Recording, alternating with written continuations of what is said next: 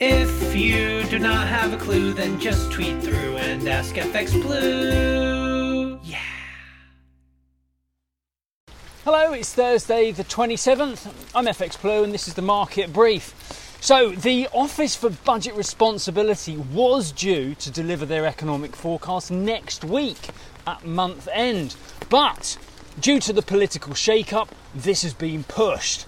Chancellor Jeremy Hunt will deliver his uh, first full budget statement on November the 17th, and the OBR will deliver their fresh economic forecasts then. Hunt and Sunak may struggle to provide the NHS with the funding needed to reduce the waiting lists, especially if they do decide to revisit austerity to help balance the books.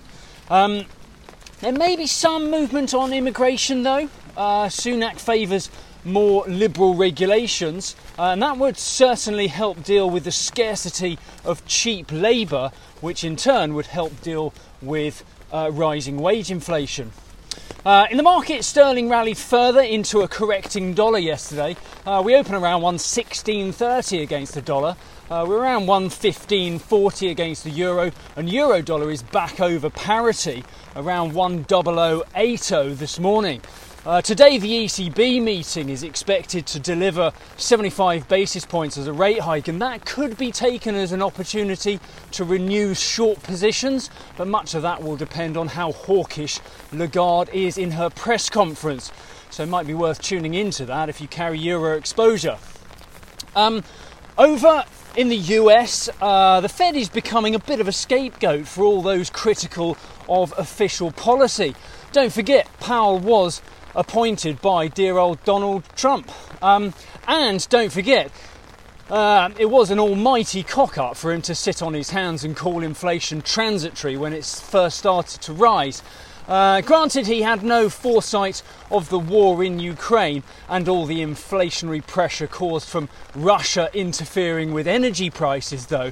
Um, and as a side note here, uh, the US is in a dispute with, uh, with the Saudis over their plan to cut oil supply next month. The US assert that this would help Russia fund the war in Ukraine by keeping the price of oil artificially high.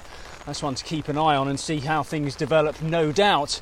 Uh, but meanwhile, the Fed policy of chasing inflation uh, with all the rate hikes has got to the point where interest rates are past the neutral rate now.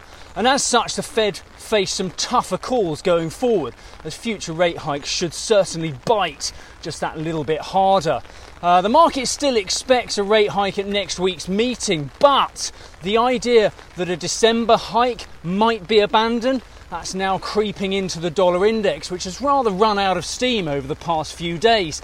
Yesterday, the dollar index fell to around 109.65, and I think anything less than 75 basis points next week, or um, if Powell softens his hawkish tone at all, we could see the dollar sell off further. So, again, keep an eye on that one.